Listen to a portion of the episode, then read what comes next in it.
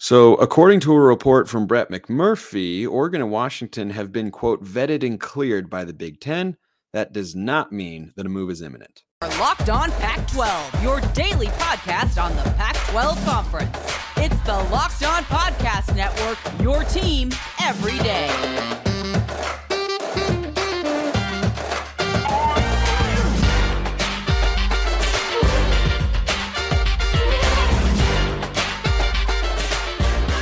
Welcome, everybody, to another episode of Locked On Pac 12. I'm your host, Spencer McLaughlin. Thank you so much for making this your first listen or your first view of the day. Part of the Locked On Podcast Network, your team every day, and your number one source to stay up to date with our media rights free and beloved Conference of Champions. Like, comment, subscribe, please, and thank you wherever you listen to or watch this show. Five star reviews on Apple Podcasts, or four if you think that that's what we do here. And I'm fine with that, frankly. Those help as well. So, this report came out that's got everybody in a little bit of a, of a tizzy that, uh, that says that Oregon and Washington have been vetted and cleared by, by the Big Ten. This does not mean that Oregon and Washington are about to be announced to the Big Ten because the economics of adding Oregon and Washington for the Big Ten have not changed in a dramatic way from July until now.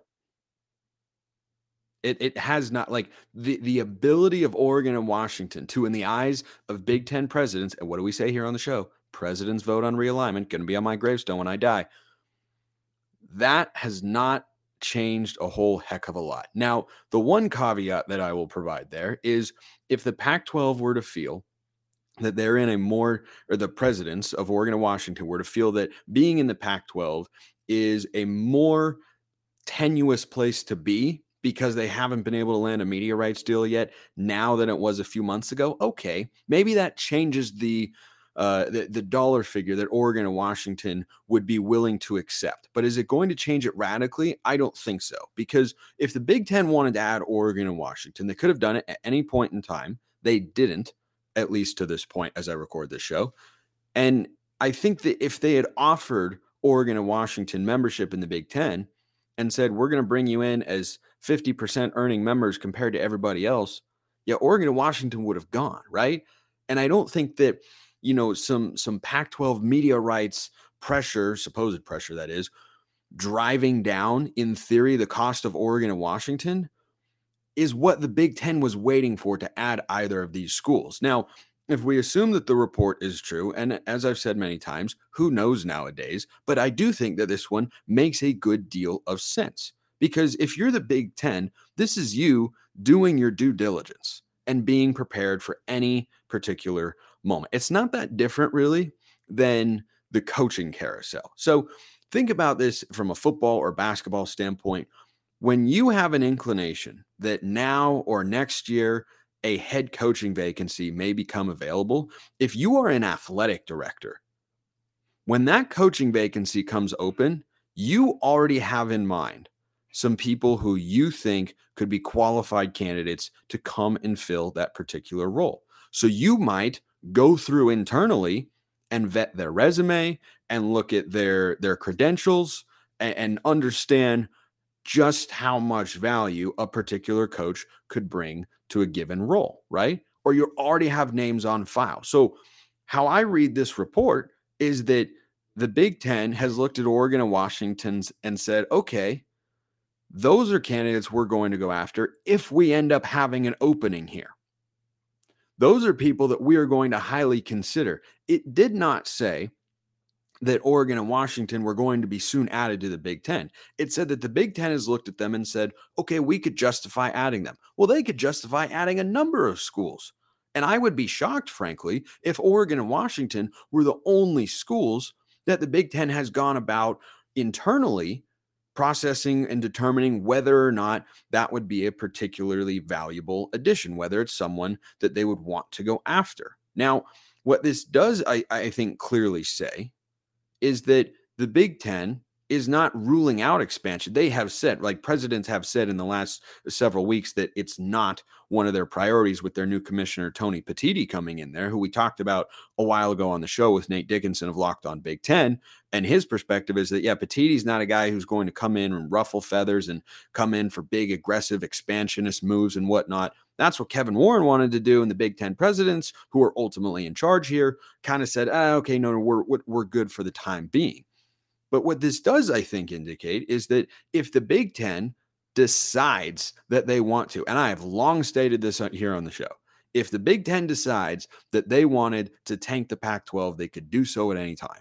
I think Oregon and Washington would go. I think Stanford and Cal would go. And those would probably be the targets that the that the Big Ten would be after in the Pac-12 if they were going to mm-hmm. go for more than two schools. If they were going to go for four, I don't think they'd go beyond that. But they're a 16-team conference right now. If they wanted to go for 20, maybe it could be the Pac-12. But I think that it's far more likely that this sort of stuff could happen in the future, as in after all this media rights and realignment stuff, which I'll talk about more in just a moment, kind of settles down for the time being. I think this is a preemptive move on that front. So think about USC and UCLA going to the Big Ten. That got announced in July of 2022. When do we all think the Big Ten began thinking about the possibility of adding USC and UCLA? Do you think it was June of 2022? I'm going to go with no. Do you think it was May of 2022? I'm again going to go with no. These moves take a lot of manpower to ultimately pull off and get approval for. It is not something that you think of on a whim, right? And the Pac 12, of course, was caught completely off guard. It's why they haven't announced any expansion teams because once they, you know, w- w- once they knew that USC and UCLA were leaving, they weren't expecting to add any more schools. And one of them that we know they, they were looking at back in uh, the 2021 era, kind of around there, was Houston. And then the Big 12 ended up picking them up because the Big 12 knew sooner that they were going to need to add schools, which they did. So I think this is a do your due diligence, have their resumes on file, be prepared to interview them, and know that they are potential top targets if they end up having an opening. I believe that's what the Big Ten is is doing here. If they did truly vet and clear Oregon and Washington to join the Big Ten, which in more ways than one could be a, a, worthwhile addition, right? You create more of a West Coast pod rather than just two schools that are uh, that are just kind of hanging out there. But I, I don't feel that that it's a move the Big Ten needs to make for sure. And I don't I don't even get the sense it's a move the Big 10 wants to make right now. Could they make it one day? And is this indicative that they could be prepared for it any time? Yes, absolutely. But my my suspicion is that with USC and UCLA, they're going to let that play out for a few years.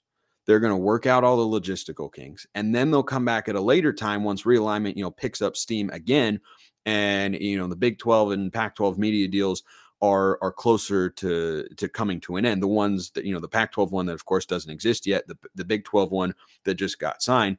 Once that comes to a close, then the Big Ten might decide, okay, maybe we do want to go further into into expansion. Maybe we do want to have four to six schools out on uh, the West Coast and make it easier in some sense, and also just you know dominate as, as much as we possibly can. So that's how I feel about uh, that that particular announcement. So uh, Ross Dellenger had a uh, killer piece in Sports Illustrated. It was really, really good. He makes one particularly important point on realignment that we'll get to after I make a really, really important point, and that's that built bars are mm-hmm. amazing. So if you want a delicious snack, but you don't want all the sugar and calories, you need the best tasting protein bar ever. Those would be built bars. I legitimately did not eat protein bars before built. Now I've got them in my golf bag in my pantry at all times. They're healthy, they taste amazing, and they're covered in 100% real dark chocolate. That's right, real chocolate. Bunch of great flavors too. Mint brownie's my favorite. They've got churro, peanut butter brownie, cookies and cream.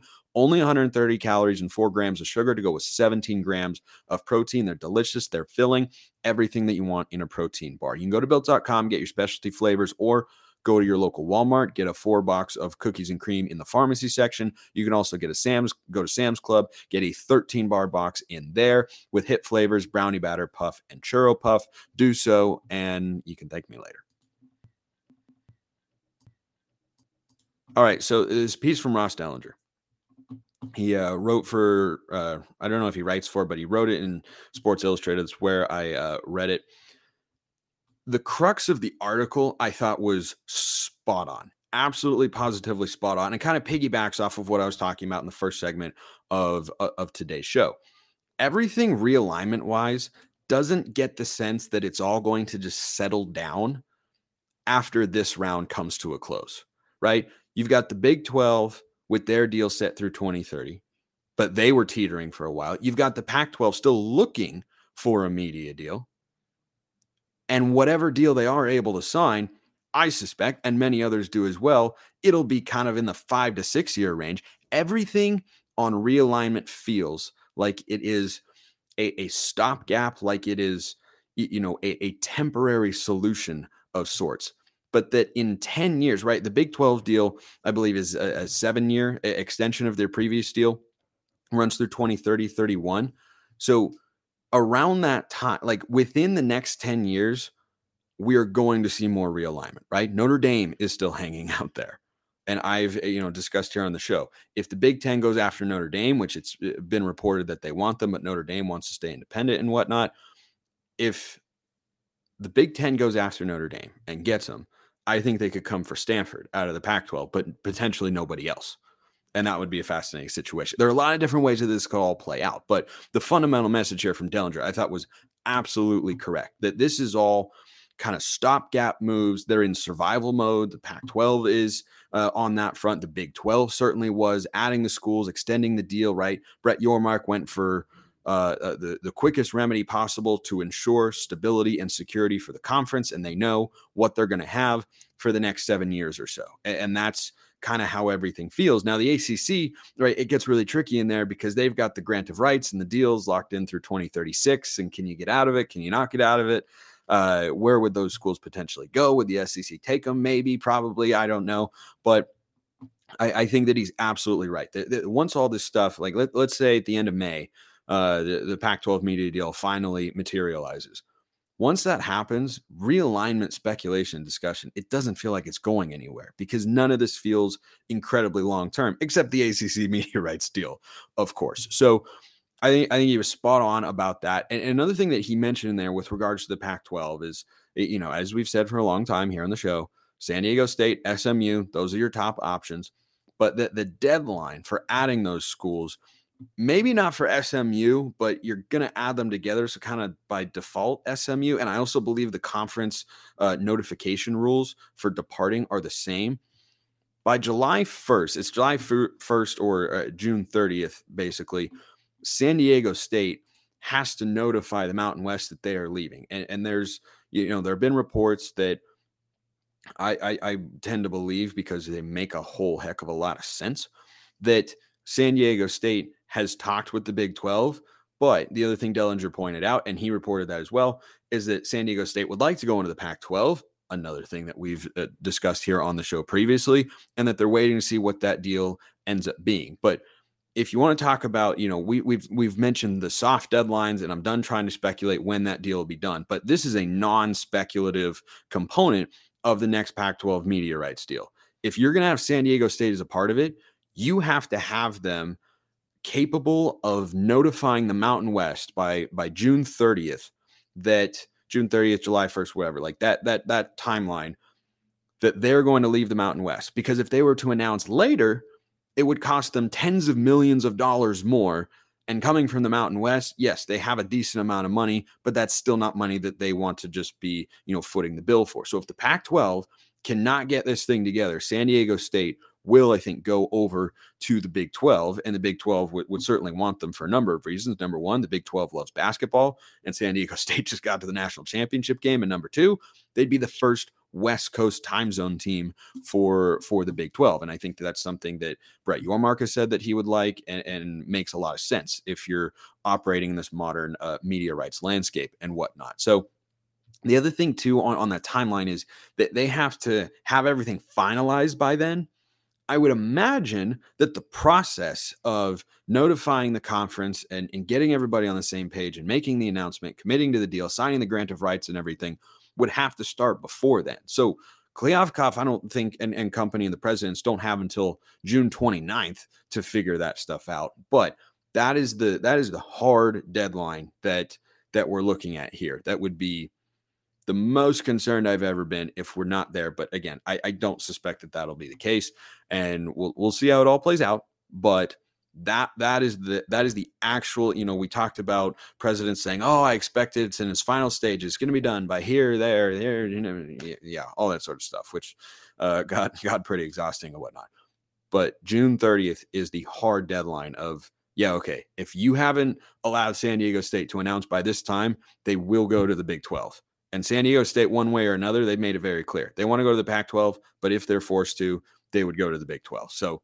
Pac 12 needs to not drop the ball on that one. Okay, let's talk about some football here. So, I was recently accused, very, very hurtfully, by the way, of not sufficiently giving credit where credit is due for Arizona in the rebuild that Jedd Fisch has been putting together down there in Tucson for the last couple of seasons. He enters year three at the helm, and Arizona's win total is four and a half.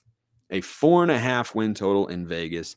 I thought it was a touch low which is curious, makes me think Vegas knows something I don't know. But I think that win total is uh, is quite intriguing for a couple of reasons. Number one, it's two higher than what FanDuel thought they were going to be able to achieve previously when their over and win total was two and a half. And I came hunter, came here on the show and said, yeah, Arizona and uh, Oregon State, those would be uh, the easiest overs in the conference. And indeed, both of those did in fact hit. So Arizona's schedule is as follows they open with NAU, then they go at Mississippi State, they get UTEP at home, they go at Stanford, then they host Washington, then tough road stretch here at USC, at Washington State.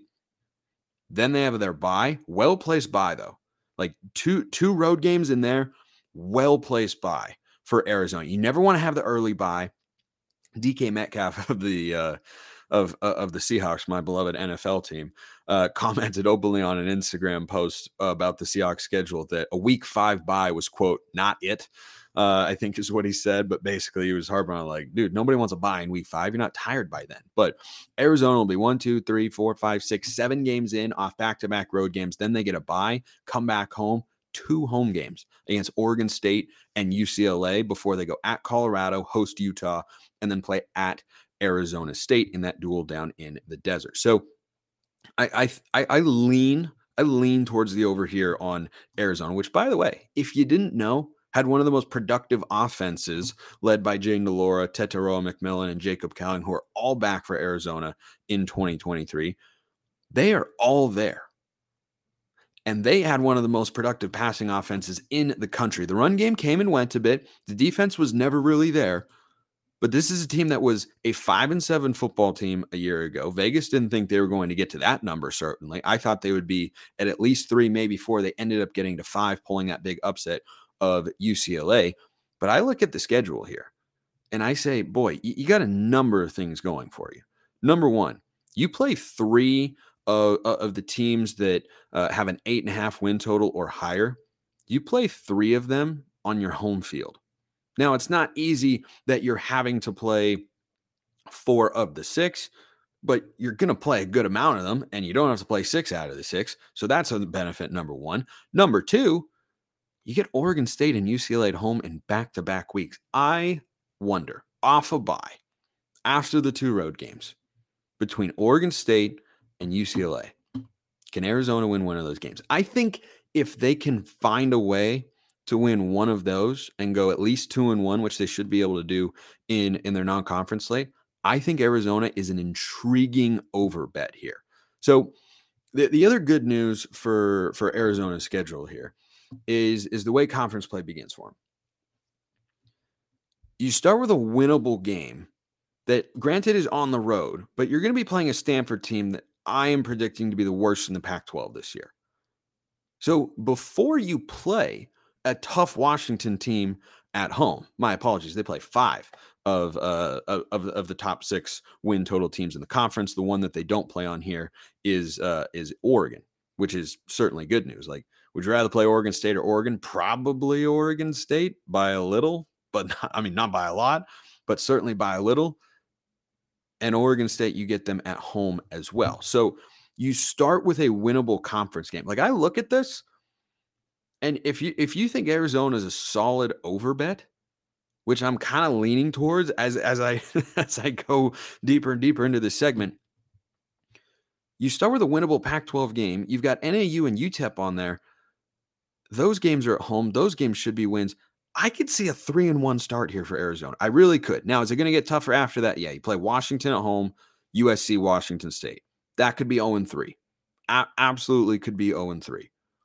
But then coming down the stretch, Arizona State is not going to be that good this year. Colorado is not going to be that good. They'll be tough to play at Folsom Field because they have a great home field advantage there and they're improved from a season ago, but that's a winnable game.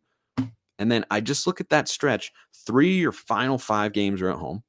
Oregon State, UCLA, Utah. Tough games. Absolutely. Can you win one of them? Because if you can win one of them for Arizona to go over four and a half, you just need one other win somewhere. I'm just saying. I'm just saying it's very intriguing. Now, the road games that are really not that bad, like their their toughest road game is, is definitely at USC. Their next toughest road game is the non-conference game against Mississippi State. But USC is not that tough of an environment. They're just really, really tough as a team. Uh, I don't expect Arizona to be able to go in there and win. Washington State, tougher environment, not as tough of a team. I think that's also kind of one of those pivot points as to where their season ends up being, what their win total ends up being is can they win three of these road games? They, they've they've got six road games in total and six home games. Can you go three and three on the road? I, I think two and four is far more likely and feasible, but I think you can win against Stanford. I think between Colorado and Arizona State, you can certainly get one, maybe two. Can you win that game at Washington State? Maybe. I, the, the Cougars are a little bit of a mystery box this year. They've got a lot of intriguing and uh, and positive elements. I like the Ben Arbuckle hire from Western Kentucky. You got Cam Ward back for sure, but they haven't been hitting a bunch of home runs in the portal. Arizona has done that more so, more so. So I think they've got a good chance for a two and one start. You don't have to play Oregon and your road games are just not that bad. You get a lot of the tough teams at home, four of the five. For the Pac 12 teams, I need to come up with a term for them. Uh, contenders, frankly, is is what uh, is, is what they should be referred to as. But that seems you know too simple. I might have to think on that. But of the five contenders that you play, you get four of them at home. That's a big big win for the Wildcats. So I, I would lean them much more likely to go over four and a half than than under. And I, I think you just got a couple breaks in there. Now, the, the bad news here is because you're in the South, you only get to play one of the Bay Area schools. So that removes a winnable game. But then on the flip side, you get to play Colorado, you got Arizona State. So it's not it's not all bad. But having Oregon State, Washington, UCLA, and Utah all at home I, I think that's I think that's big time. Now, the question I, I think will come down to in a game like Washington State or Colorado, Arizona State. Um, I don't think Stanford. I think Arizona's a better team. I think they win that game and probably start the year uh, three and one. The way in which Arizona goes over four and a half wins is that the defense improves from a year ago. Like offensively, I know you don't have Dorian Singer. I still expect a high level of production. You got a quarterback who we know can win games and produce. You got two really good receiving targets. You got some solid running backs, but it's the defense that has to take a step forward, right? So under Johnny Nance in year two, I think that's something that they're capable of doing. And they've added some pretty solid pieces, right? You bring in Justin Flowe from Oregon, who was a big time recruit, didn't live up to it when when he was in Eugene, but still has some potential and is certainly physically, you know, even uh, after an injury, is not the exact same player that he was previously when he was coming out of high school, but is still, I think, an above average power five capable athlete at the linebacker position, and not the sort of guy Arizona's had a lot of in the last several years. But you bring in Justin Flowe, you bring in Daniel Heimuli at linebackers at linebacker, and you bring in four transfers along the defensive line who came from Power Five schools. If you get growth defensively here, like if you told me right now, Arizona's defense is just like 20% better than it was a year ago when it was eh, pretty bad. I mean, they let Cal, of all teams, go for, I think it was 49 points in, in Berkeley a season ago. If you told me they're just like 20 to 30% better, not radically shifting things, but just like taking a step forward, I'd say this is a great overbet to go over four and a half.